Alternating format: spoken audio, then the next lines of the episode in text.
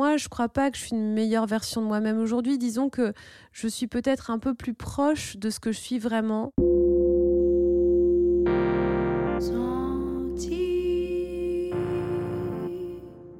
Je suis Elodie, fondatrice du Tigre Yoga Club, et vous écoutez Les Conversations du Tigre, le podcast qui décrypte, explore et partage l'art de vivre du yoga. Aujourd'hui, j'ai le plaisir d'accueillir Lily Barbery-Coulon.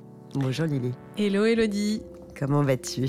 Bah bien, je suis contente d'être avec toi. Mais moi aussi, je suis très heureuse de t'accueillir à cette place, dans la frénésie de ta rentrée. On te voit partout, on t'entend partout.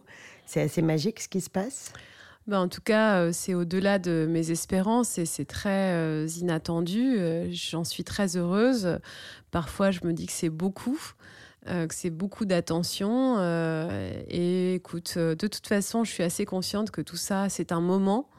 Et donc, je profite de l'instant. On verra. voilà, j'ai pas. C'est une sage parole de yogi. Alors, pour les auditeurs qui nous écoutent, je vais reprendre ton parcours rapidement. Tu as mhm. été journaliste pour plusieurs euh, supports, pour euh, Le Monde Magazine notamment. C'est à cette époque qu'on s'était connus d'ailleurs toutes les deux. Tu as animé ou tu animes toujours un blog qui s'appelle Ma Récréation. Alors il s'appelle lilybarbery.com maintenant, parce que c'est vrai que Ma Récréation, c'est comme ça que j'ai lancé en 2010. Euh, parce que c'était une récré à côté de ce que je faisais euh, quand j'étais journaliste à Vogue. Et puis quand j'ai quitté Vogue pour M, le magazine du Monde, j'ai continué à l'appeler ma récré un peu. Et puis quand j'ai quitté le, Monde, je me suis dit, je crois qu'il est temps que j'assume le fait que c'est plus une récréation, que c'est pas un loisir à côté. Et euh, je, trouvais ça trop narcissique de l'appeler par mon nom. Et je me suis dit, bon, je crois que je vais juste assumer euh, que c'est ce que j'aime faire, euh, d'écrire et euh, de partager voilà, mes centres d'intérêt. Et, c'est ce que les lecteurs apprécient d'ailleurs, parce que je crois qu'aujourd'hui, les blogs qui fonctionnent comme les podcasts, qui fonctionnent comme les, les comptes Instagram, c'est tout ce qui est incarné. Absolument. Il faut une prise de, position forte et des partis pris forts. Il fallait juste que j'ose le faire. Et donc, il s'appelle illybarbery.com depuis euh, voilà, finalement début 2018, je crois. Mm. Et au gré de, tes voyages, de tes rencontres, de toutes les découvertes que tu as faites, notamment pour alimenter ce blog, tu as exploré le yoga et tu as exploré aussi la nutrition. Mm-hmm. Et peut-être qu'on va en dire quelques mots avant mm-hmm. de passer à la partie yoga qui évidemment est celle qui nous unit le plus, mais tu as écrit l'année dernière un livre que j'adore et que je recommande à tout le monde qui s'appelle Pimp My Breakfast. Merci. Et comme euh, chacun sait, puisqu'on a des auditeurs qui sont extrêmement tendance, pimper, c'est mettre en valeur et mm. mettre en euh, améliorer de façon à la fois esthétique et qualitative euh, un vêtement, un plat, une chambre, un, mm. voilà, un meuble, n'importe quoi. Et donc, toi, tu as décidé de pimper les petits déjeuners et on adore ce que tu as fait. Bah, merci. En fait, euh, quand euh, j'ai créé ce livre, euh, effectivement, j'étais déjà dans, dans, le yoga à fond. mais ce qui. Enfin, moi, j'ai eu pas mal de, de, troubles du comportement alimentaire et, et parmi les choses qui m'ont guéri et parmi les choses qui m'ont permis vraiment d'entrer dans une alimentation en pleine conscience, euh, je me suis aperçue que euh, l'outil euh, de l'esthétisation du quotidien était quelque chose qui me soutenait énormément. Donc, en particulier au petit déjeuner, parce que c'est finalement le moment où on commence sa journée. Donc, je ne force personne à manger le matin, bien sûr. Si on n'a jamais eu faim de sa vie, il n'y a pas de raison de changer ses habitudes si ça nous convient. Mais moi qui aime bien le petit déjeuner, je trouvais que c'était un moment qui était un peu répétitif, un peu ennuyeux et euh, parfois euh, euh, vite fait, bâclé. Et j'ai eu envie de célébrer en fait ce moment où on peut poser des intentions pour sa journée.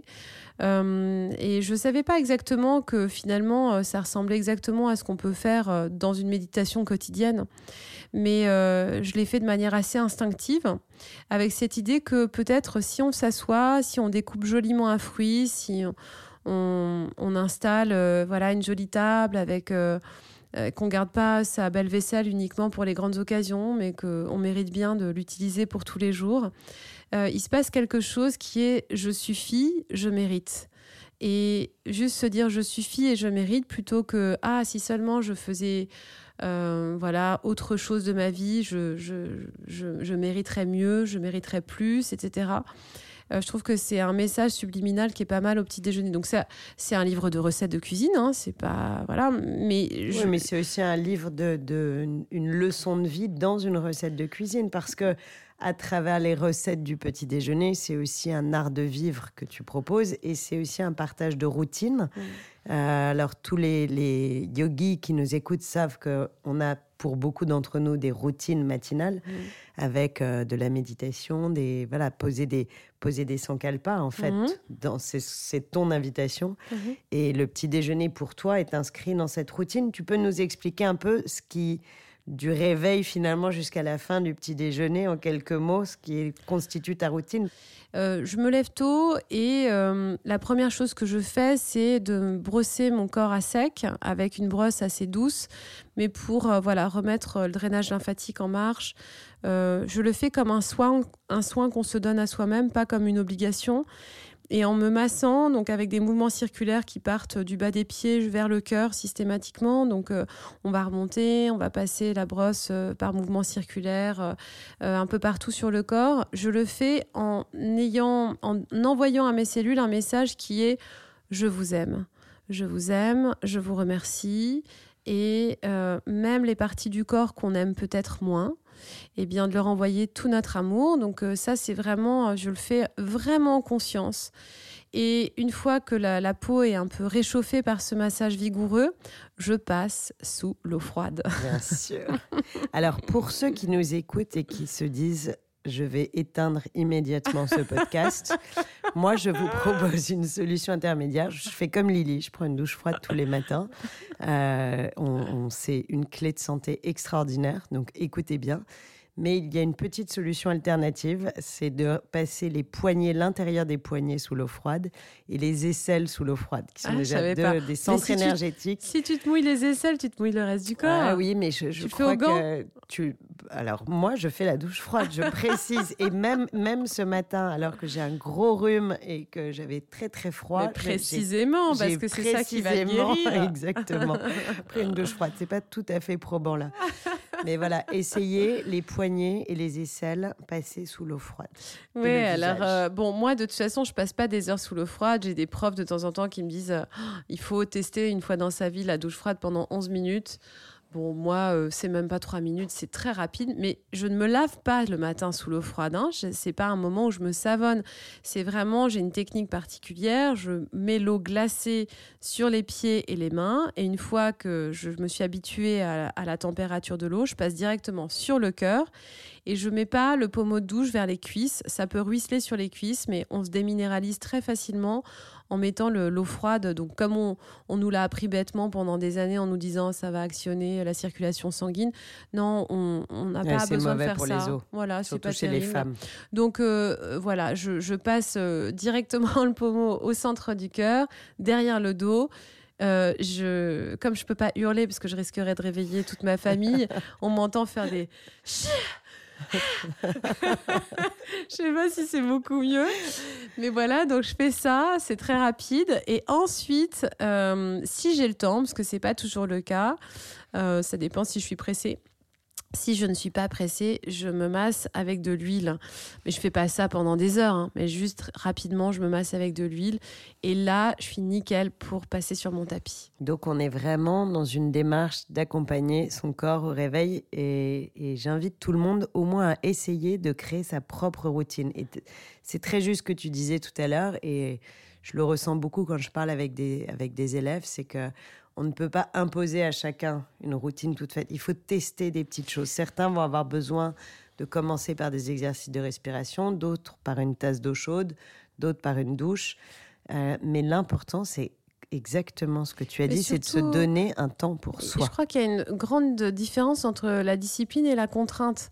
Si on fait les choses dans la contrainte, que ce soit un régime alimentaire, euh, euh, ou bien j'en sais rien, enfin peu importe, euh, ça va pas fonctionner à long terme parce que on, est malheureux de le faire. Moi, je, ça me donne de la joie de faire ça, vraiment. Euh, et je suis pas du tout masochiste. Hein. Ça me donne de la joie parce que je vois l'effet que ça me fait la douche froide en sortant de l'eau. J'ai pas du plaisir à être sous l'eau froide au moment où je prends ma douche froide. Ce serait mentir de dire ça. Mais par contre, dès que j'en sors, il y a toutes les cellules qui s'en mettent complètement réveillées. On a un afflux sanguin parce que forcément, euh, tous les vaisseaux sanguins ont été un petit peu contractés en fait sous le froid. Et du coup, le sang enfin, revient euh, remplir tous les vaisseaux en sortant. Et on a une vraie chaleur, quoi. c'est magique. Alors, pourquoi le Kundalini? Parce que tu avais expérimenté plusieurs types de yoga. Grâce à toi, j'ai envie de dire, puisque c'est chez toi que j'ai pris mon premier cours. Je me souviens très bien. Je suis heureuse de, de, du parcours de yogi que tu as traversé. Et souvent, d'ailleurs, on, observe qu'il y a une marche avant, il n'y a pas de marche arrière. Et mm. j'adore avoir des exemples comme le tien que je peux citer pour euh, montrer mm. les, ces changements de vie. Alors, avant de parler de ton changement de vie, juste quelques mots. Pourquoi le Kundalini? Alors, pour tout avouer, moi, je cherchais euh, le yoga qui pourrait être le mien. Hein. Comme chacun cherche son chat, chacun cherche son yoga. J'avais testé beaucoup de cours parce qu'au cours de ma vie professionnelle en tant que journaliste à Vogue, j'avais quand même eu l'occasion de tester beaucoup de salles et beaucoup de lieux. Des fois avec du plaisir, mais souvent j'étais beaucoup dans la comparaison avec euh, des, des femmes ou des hommes que je trouvais beaucoup plus athlétiques que moi. Euh, je me sentais complexée par leur souplesse, je me comparais beaucoup. Bon, le fait de me comparer, c'était mon problème à moi, hein. c'était pas eux. Personne me, pointait du doigt, mais moi, en tout cas, toute seule, je me mettais euh, un jugement euh, permanent qui était un peu difficile. Et puis, j'ai une amie qui, qui n'arrêtait pas, enfin, donc, qui est, qui est, adhérente au, Tigre Yoga Club et qui adore cet endroit et qui me disait Tu devrais venir, euh, j'ai un cours super, ma prof, elle est trop belle, puis c'est vraiment bien, ça me fait du bien, puis tu verras, on chante des mantras. Et moi, en fait, je me disais, mais c'est quoi ce truc? Elle va dans une secte euh, Donc, j'avais pas du tout envie d'y aller. Oui, on peut penser que tout le monde a mis les doigts dans la prise. Oui, voilà, c'est ça. Mais en fait, elle, elle, élève quatre enfants. C'est l'une de mes meilleures amies. Euh, je la trouve euh, vraiment ancrée dans le sol, pas du tout perchée. Et j'adore comme elle élève ses enfants. j'adore comme elle est avec sa famille. Euh, et hum, je trouve qu'elle a élevé des enfants. Euh, enfin, moi, je, suis très inspirée par cette personne, voilà, et par les êtres humains qu'elle a fait grandir. Donc, euh, du coup, je me disais, bon, je vais quand même aller voir parce que d'abord, je l'aime bien. Et puis par politesse aussi, parce qu'à force qu'elle m'en parle, je me disais, bon, je peux pas dire non tout le temps, je vais quand même aller voir. Mais donc, je n'attendais rien. Je crois que c'est aussi ça qui m'a permis de recevoir autant c'est que dans la vie, quand on n'attend rien, bah, c'est là qu'on a les meilleures surprises. Et euh, je suis arrivée dans ce cours. Euh, bon, il y a ton lieu qui est magnifique, donc c'était euh, rive gauche et le parfum de la bougie que j'aime tant. je me suis sentie tout de suite bien accueillie et je suis rentrée dans cette salle avec donc Caroline Bénézé qui donnait ce cours de Kundalini Yoga. Et euh, elle nous a demandé de fermer les yeux, elle nous a, commencé à nous demander de faire des mouvements circulaires qui nous mettaient euh, vraiment en lien avec euh, le mouvement de la voûte céleste, en fait, au-dessus de nos têtes et des planètes. Et le fait de fermer les yeux et d'être concentré au point entre les sourcils, au troisième œil, ça me demandait déjà beaucoup d'efforts, en fait, de rouler mes yeux, d'essayer de, de garder mon attention juste là. Et puis, elle nous a demandé de faire des tas de respirations que je comprenais pas très bien. Certaines me rappelaient Kapalabhati, certaines me rappelaient... La euh, respiration du feu. Voilà. Euh, mais mais j'avais pas connu cette intensité, en fait, euh, avant. Oui, tu as été cueillie. Ouais. Et puis, il y avait de la musique, c'était joyeux. J'ai pas... En fait, c'est marrant parce qu'aujourd'hui, il y a beaucoup de fantasmes autour du Kundalini Yoga.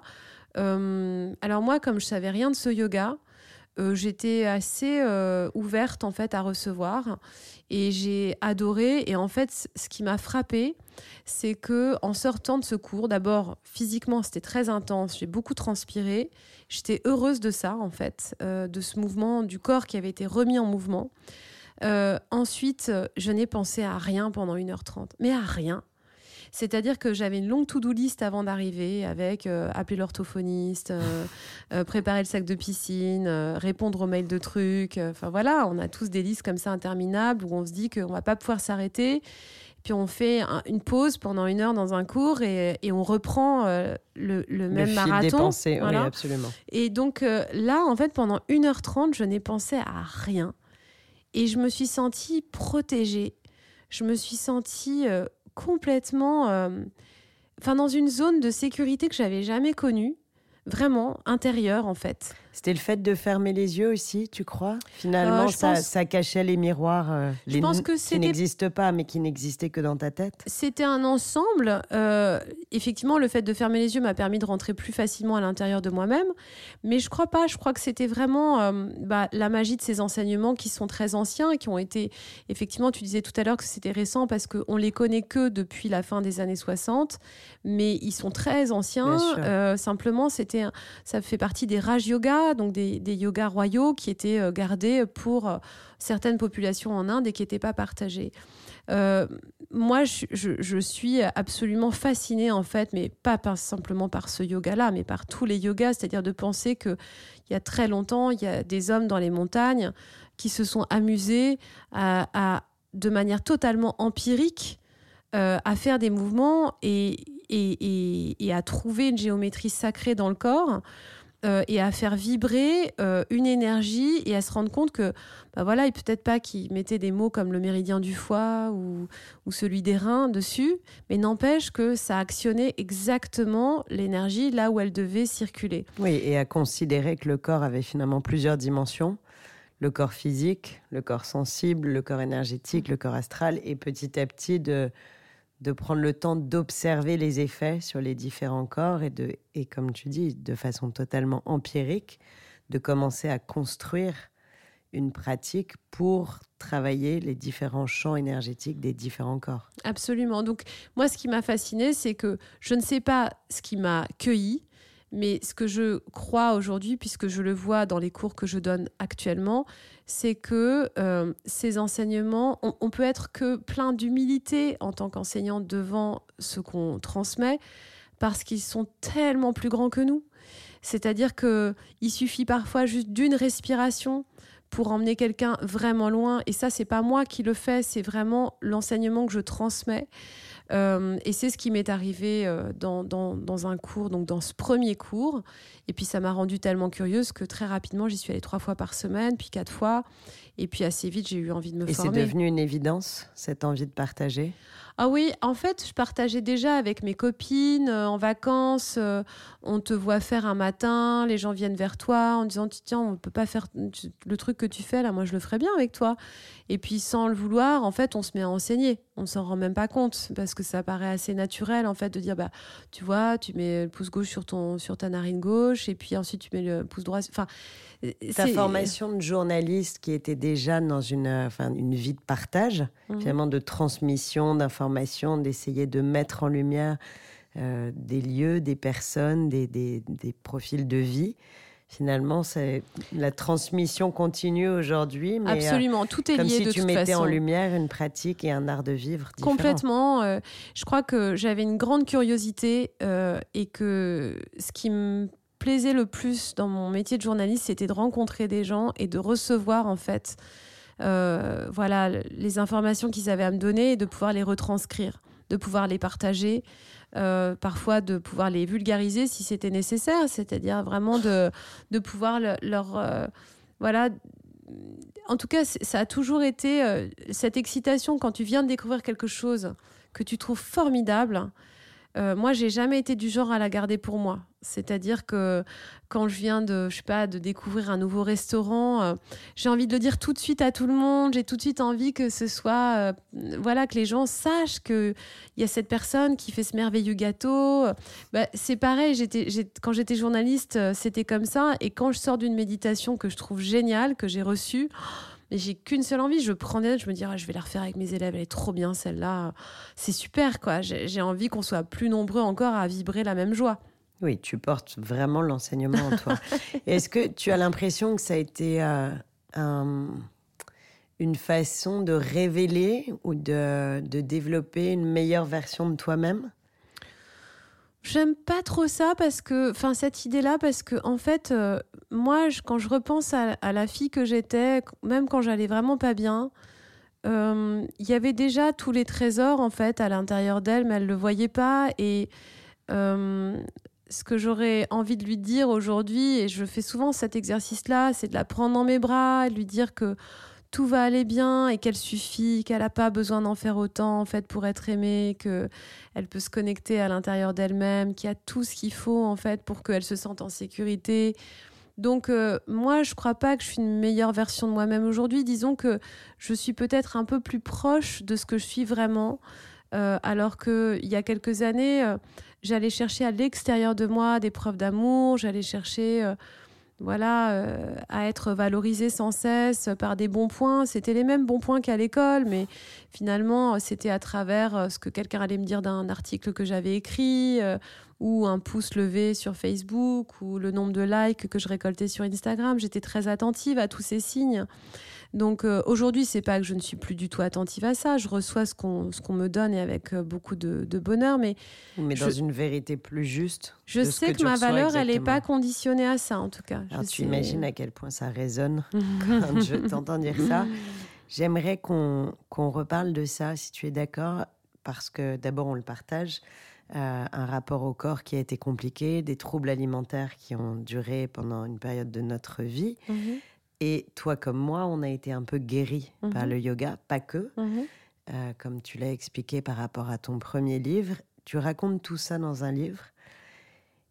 Est-ce que c'était une évidence pour toi de partager ça? Est-ce que tu as eu un, des doutes sur le fait de faire rentrer les gens dans ton intimité, dans une forme d'impudeur Et je, te le demande d'autant plus sincèrement que je, me suis posé la question aussi. Donc, euh, voilà, ce livre, La réconciliation, qu'est-ce qu'il porte et, comment il est venu finalement dans ce, dans ce parcours euh, yoga, euh, enseignement, écriture? C'est parce que je me suis disputée avec mon corps que j'ai rencontré le yoga. Donc il fallait bien ça pour que je puisse euh, mettre, voilà, en... que je trouve sur mon chemin de quoi me guérir. Euh, parce que j'étais tellement malheureuse dans ce, dans ce rapport avec ce corps. En fait, la, première euh, étape en fait, qui m'a permis d'aller jusqu'à ce cours de yoga, c'est que au printemps 2016, euh, alors que je m'apprêtais à écrire et publier un texte sur mon blog sur un sujet qui n'avait rien à voir avec le corps, je cherchais des photos dans mon téléphone et je me suis aperçue que je n'avais plus que des photos d'alimentation, de, de buffets gargantuesques, de très jolies pâtisseries, tout ce qu'on voyait quand on était en conférence de presse. Euh, les journalistes sont, sont assez gâtés quand euh, on voyage en tout cas et qu'on va à droite à gauche. On, nous montre euh, bah, des jolies choses et il y a souvent des chefs qui, qui, viennent nous voir. Et donc, je me suis rendu compte que je n'avais plus que des photos de choses à manger dans mon téléphone. Et pas de photos de toi Aucune photo de moi. J'étais ensevelie sous la chantilly, le sucre. Et je me suis dit, il y a quand même un petit problème. Ça, c'était avant Ouais, c'était avant. My Breakfast. Oui, c'était avant Pimp My Breakfast et euh, c'était euh, donc euh, en 2016. Et ce soir-là, mais vraiment, ça a été comme, tu vois, j'ai pas eu le temps de réfléchir. Tu, tu disais, est-ce que tu as eu peur? Ce soir-là, j'ai pas eu le temps d'avoir peur parce que c'était comme une urgence, mais tu sais, comme quand tu te lèves, tu vas aux toilettes, tu, tu peux pas faire autrement. J'ai écrit un texte qui s'appelle Comment je me suis disputée avec mon corps, où j'ai raconté sur le blog quelque chose d'extrêmement personnel, parce que je ne l'avais jamais fait. J'avais toujours été sur le blog euh, un peu méprisante pour euh, toutes celles qui partageaient des choses perso, justement, euh, parce que je me jugeais et donc je jugeais les autres. Et je me disais, moi, moi je fais pas ça. Non, non, mais attends, la, la blogueuse qui se raconte, moi, je fais pas ça. Et puis finalement, je l'ai fait. Le sujet des troubles alimentaires, c'était pas du tout un sujet que tu avais déjà abordé ou que tu partageais euh, de façon pédagogique J'avais, euh, j'avais vraiment, euh, j'avais vraiment honte de ça. Je, Mais on a souvent honte de ça. J'avais honte de, de, devoir dire que j'étais pas guérie. Parce qu'en fait, ça faisait une vingtaine d'années que je me battais avec ça et que je pensais vraiment que cette fois-ci, c'était fini à chaque fois, comme un, fumeur euh, qui arrête de fumer pour la huitième fois, pour la douzième fois, il pense que cette fois-là, c'est la bonne. Et puis, il a raconté à tout le monde, non mais là, j'ai trouvé une méthode géniale. Attends, je suis allée voir cette acupunctrice, elle m'a mis deux trucs dans l'oreille, c'est fini. Attends, j'ai pas fumé depuis trois mois, je vais super bien. Puis la semaine d'après, boum, re deux paquets de clopes par jour et c'est reparti pour un tour.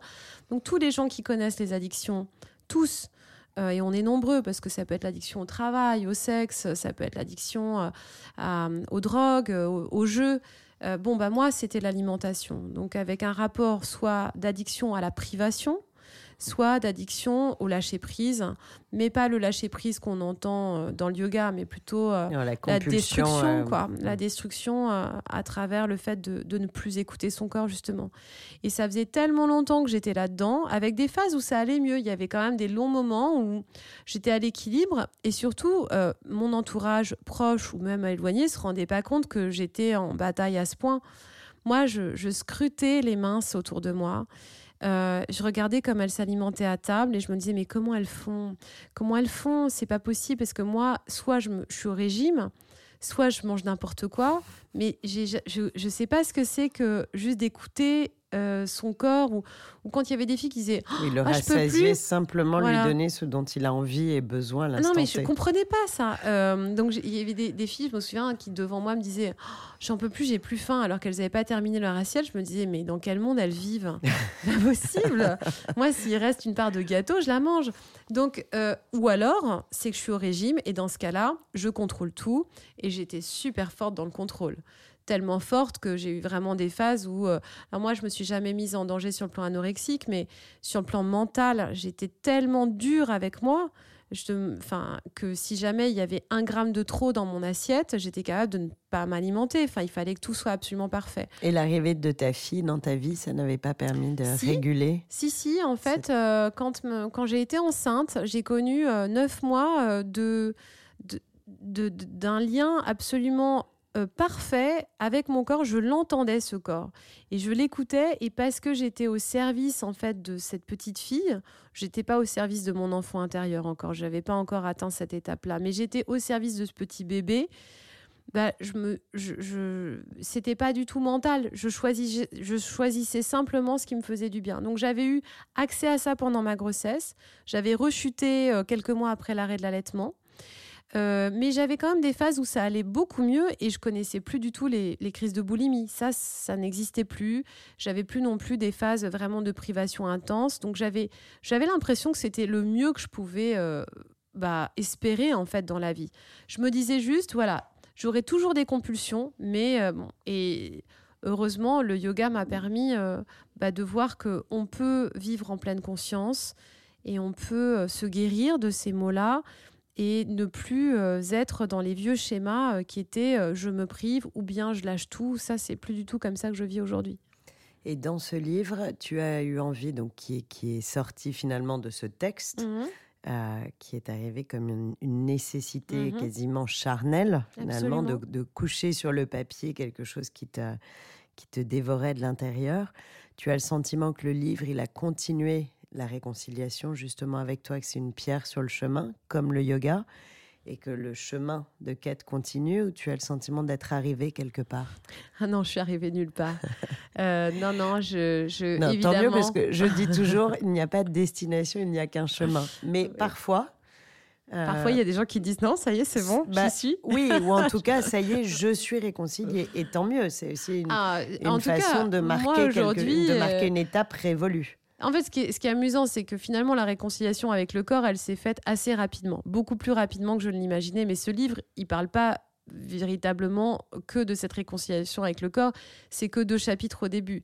Le reste, euh, puisqu'il est sur plus de 300 pages, euh, les trois quarts du reste du livre, c'est comment ce corps m'a réconcilié avec mon esprit. Et ça, je l'avais pas du tout envisagé, puisque je ne croyais en rien. Donc, j'avais pas imaginé que j'allais avoir une vie spirituelle en me mettant euh, au yoga et en transformant mon corps, puisque j'ai mon but au départ, c'était surtout de me sentir mieux avec ce corps, de ne plus me détester quand je me regardais dans le miroir, de ne plus me détester à table ou quand je m'habillais le matin. Donc euh, finalement, ça, cette partie-là de bien m'aimer, je l'ai atteinte assez vite physiquement mais c'était ensuite d'aller euh, bah, dans tous les corps énergétiques, d'aller voir en fait ce que ce comportement alimentaire euh, disait euh, de moi, de ma peur du manque, de ma peur d'être abandonnée. donc là, on est allé beaucoup plus en profondeur. Mais je précise que si j'ai pu bénéficier autant des enseignements du yoga tout de suite, c'est aussi que j'avais entamé un travail sur moi dès l'âge de 16 ans. Euh, j'étais, j'avais vraiment commencé à bosser très tôt, à me poser des questions. C'est pas comme si euh, j'avais vécu avec des troubles du comportement alimentaire sans jamais m'en occuper, et puis que d'un seul coup le yoga était tombé dans ma vie. Le travail sur toi, il s'est fait par quel biais? Par, par, de nombreuses euh, étapes. j'ai fait une longue psychanalyse qui m'a permis de comprendre beaucoup de choses par rapport à ma famille, mais qui ne m'a pas permis de, de guérir de mes symptômes. De toute façon, c'est pas le but de la psychanalyse, mais en tout cas, ça m'a permis de, de, de réfléchir euh, d'une certaine manière en fait sur les schémas dans ma famille et mes propres schémas. Euh, ensuite, euh, bah, comme j'étais, j'avais encore besoin d'être épaulée, j'ai entamé une thérapie plus courte à travers l'EMDR, mmh. qui m'a beaucoup aidé, qui est extrêmement efficace sur le traitement des traumatismes. donc ça, c'est vraiment formidable parce qu'on va travailler sur l'émotionnel. Alors pour ceux qui nous écoutent, le MDR, c'est donc une thérapie courte, en effet, de quelques séances qui travaille sur le mouvement des yeux. Et, l'idée de déconnecter un traumatisme, euh, ce qu'on appelle un post-trauma syndrome disorder. Exactement. un, désordre traumatique euh, Mais ça marche aussi, euh, ça marche aussi pour euh, des gens qui n'ont pas forcément de trauma ciblé. et ça va pas se faire forcément sur quelques séances. Ça peut être plus long. Bon, moi, il se trouve que ça, ça a été plus long que ce que j'avais imaginé. Mais, mais bon, elle me l'avait pas dit au départ. La thérapeute a été maligne parce que si elle m'avait dit que ça allait être long, je, ne serais peut-être pas restée. Et puis, mais j'avais testé plein de choses. Hein. J'avais testé aussi l'hypnose, j'avais testé aussi euh, des choses d'ordre énergétique euh, avec euh, des énergéticiennes et de l'acupuncture, de l'ostéopathie. Enfin, j'ai fait beaucoup, beaucoup de choses pour essayer d'aller mieux. Mais après, bah, le déclic qui s'est fait dans le Kundalini Yoga, euh, peut-être, euh, on ne saura jamais qui de l'œuf ou de la poule, peut-être parce que j'avais déjà travaillé beaucoup et que je pouvais récolter, euh, ou peut-être parce que c'était pile le bon mouvement pour moi et le bon timing. mais moi, je suis très reconnaissante de ma propre histoire parce que finalement, tout était parfaitement orchestré. En fait, si je devais euh, refaire euh, les choses, je, les ferais exactement comme elles, se sont passées. Et c'est ce qui fait de toi aujourd'hui une enseignante à la fois euh, tolérante et patiente, probablement vis-à-vis de ses élèves. Parce que tu n'as pas été bousculée dans ton chemin, tu as justement eu le temps de faire étape par étape, donc tu ne bouscules pas tes élèves. Et, surtout, tu as une richesse de connaissances, d'exploration qui te donne une, euh, euh, une vraie épaisseur, une vraie matière à partager avec tes élèves bah ça, je sais pas, c'est plus elle qui pourrait, enfin elle et, eux, parce que j'ai aussi des hommes qui viennent à mes cours qui pourraient en parler, mais en tout cas, moi j'ai tellement de plaisir. Je crois qu'aujourd'hui, euh, tout ce que ce livre, voilà, même l'écriture et m'aura appris, s'il y a bien une certitude que j'ai tirée de tout ça, c'est que le curseur pour moi, c'est la joie c'est la joie de faire, c'est la joie de partager. Euh, si, je, si je ressens cette joie-là, si je la vibre, je sais que je peux la transmettre et que je suis juste. Si je suis prise par euh, plein de jugements de moi-même, des autres, là, je sors de mon unité et je me sépare et du coup, bah, euh, il, faut que je me remette sur mon tapis à méditer pour revenir dans mon alignement. Mais je crois que dès qu'il y a la joie qui est là, ben, je sais pas, je sais pas si je suis une bonne enseignante et puis je le saurai jamais. Ça n'a aucune importance pour moi. Non, mais comme il n'y a pas de bons ou euh, mauvais élèves, non, il y a des élèves engagés et comme il y a des profs engagés. Oui, oui. En tout cas, pour moi, c'est juste que je je m'éclate, quoi. Je m'amuse, euh, ça me plaît euh, et je reçois tellement euh, et, j'ai l'impression qu'en tout cas c'est assez partagé puisque les élèves reviennent avec beaucoup de plaisir. Donc, donc voilà. C'est très enthousiasmant parce qu'il y a tellement de personnes aujourd'hui qui ont envie de changer de vie, qui ont envie de retrouver du sens, qui sont dans des quêtes pour se reconnecter à eux-mêmes, pour apprendre à pour, se, pour mieux se comprendre, que ton exemple est un exemple euh, que je suis ravie de partager avec ces personnes-là. Est-ce que tu as le sentiment que dans ta vie privée, ça a changé quelque chose? Est-ce qu'il y a eu des moments de danger? Parce que le risque dans tout ça, c'est que quand on rentre sur ce chemin de transformation, et c'est bien de ça qu'il s'agit, dans la réconciliation, on entend le mot transformation. Est-ce que par rapport à ta fille, par rapport à ta famille, ton entourage proche, est-ce qu'il y a des personnes qui sont restées sur le bord du chemin parce qu'il ou elle n'aurait pas compris pourquoi Lily ne serait plus Lily? Et ou est-ce qu'au contraire, tu as été euh, comprise et accompagnée Parce qu'aujourd'hui, peut-être, c'est plus facile la transformation du yoga, ou en tout cas permise par le yoga, est un peu mieux acceptée qu'il y a dix ans, probablement. Mais est-ce que, est-ce que ça a été quelque chose de compliqué à gérer à la maison Je ne peux pas comparer avec euh, une autre époque de ma vie ou comment ça aurait pu être, euh, tu vois, dans les années 90. Je me souviens que j'ai des copines qui ont transformé leur vie par le yoga il y a 20 ans et que ça n'a pas été simple pour elles et puis qu'on les prenait vraiment pour des folles. Moi, je pense qu'il y a une partie des gens qui me suivent et, et qui, qui, me connaissent et qui doivent se dire, bah, elle est complètement perchée, Lily, elle a pété les plombs. Euh. Mais enfin, je leur laisse leur réaction pour eux-mêmes. Enfin, moi, je me sens pas concernée par ça puisque je me sens tellement heureuse que voilà. Alors, en ce qui concerne mon entourage proche, euh, je suis toujours mariée avec le même homme que j'adore. Il m'a accompagnée avec beaucoup de bienveillance et, de gentillesse pendant, surtout beaucoup d'amour en fait, euh, pendant pendant toute cette, cette transformation. Il a bien vu qu'il y a eu des moments où moi-même j'ai eu très peur en fait de lâcher. Euh, ce qui me paraissait essentiel. Le matériel, par exemple bien, bien sûr. alors, je, je, précise que euh, je gagne correctement ma vie aujourd'hui et que j'ai la chance de, vivre cette transformation. Euh, euh, voilà, j'ai des élèves, je galère pas. je sais que j'ai beaucoup de chance parce que c'est pas simple pour tout le monde. J'ai des copains qui commencent leur cours de yoga puis qui n'ont pas beaucoup d'élèves et, qui financièrement c'est pas simple. Donc moi, bah, je suis plutôt, j'ai de la chance, ça vibre en tout cas et, et je suis ravie. Mais au moment où j'ai décidé euh, d'abandonner euh, les sources de, revenus qui n'étaient pas alignées avec mes valeurs. Euh, c'est-à-dire que une par une, bon, j'étais plus journaliste, j'avais déjà fait ce choix-là, mais j'écrivais encore beaucoup pour l'industrie de la beauté. et ben, je voyais pas comment je pouvais faire autrement. C'est-à-dire que pour moi, c'était mon économie majeure. Le blog m'a jamais fait gagner beaucoup d'argent parce que j'ai toujours refusé de jouer un jeu euh, qui trahirait mes valeurs euh, sur le blog et qui trahirait surtout les lecteurs. Euh, voilà, parfaitement. J'avais pas du tout envie qu'il y ait de la publicité dans tous les sens, tout ça. Donc les revenus que je, qui étaient issus du blog étaient quand même vraiment assez faibles et, et c'était moi, c'était mon choix. En revanche, j'écrivais beaucoup pour des marques de luxe. et j'adorais travailler avec ces marques que je trouvais formidables.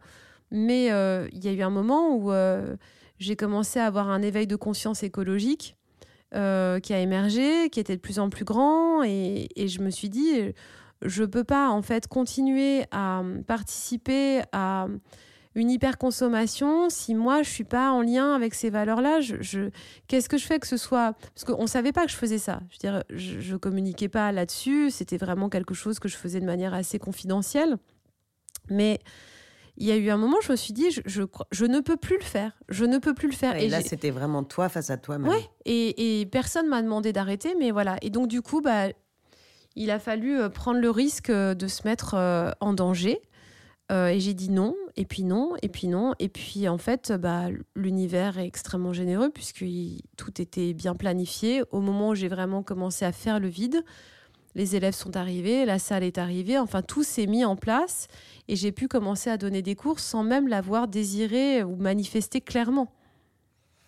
C'est un beau message d'espoir. Euh, je vous invite tous à lire La Réconciliation. Bah, merci. Édité chez Marabout. Chez Marabout.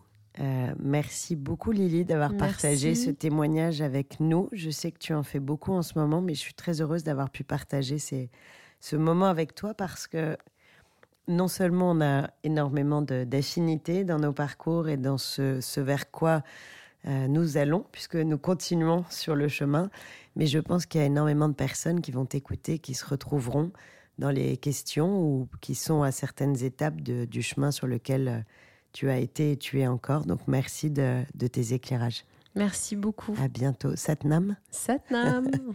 Au revoir. Vous venez d'écouter Les Conversations du Tigre, le podcast sur l'art de vivre du yoga. Si vous avez des remarques, des idées, des questions, vous pouvez nous joindre sur notre mail podcast at tigre-yoga.com.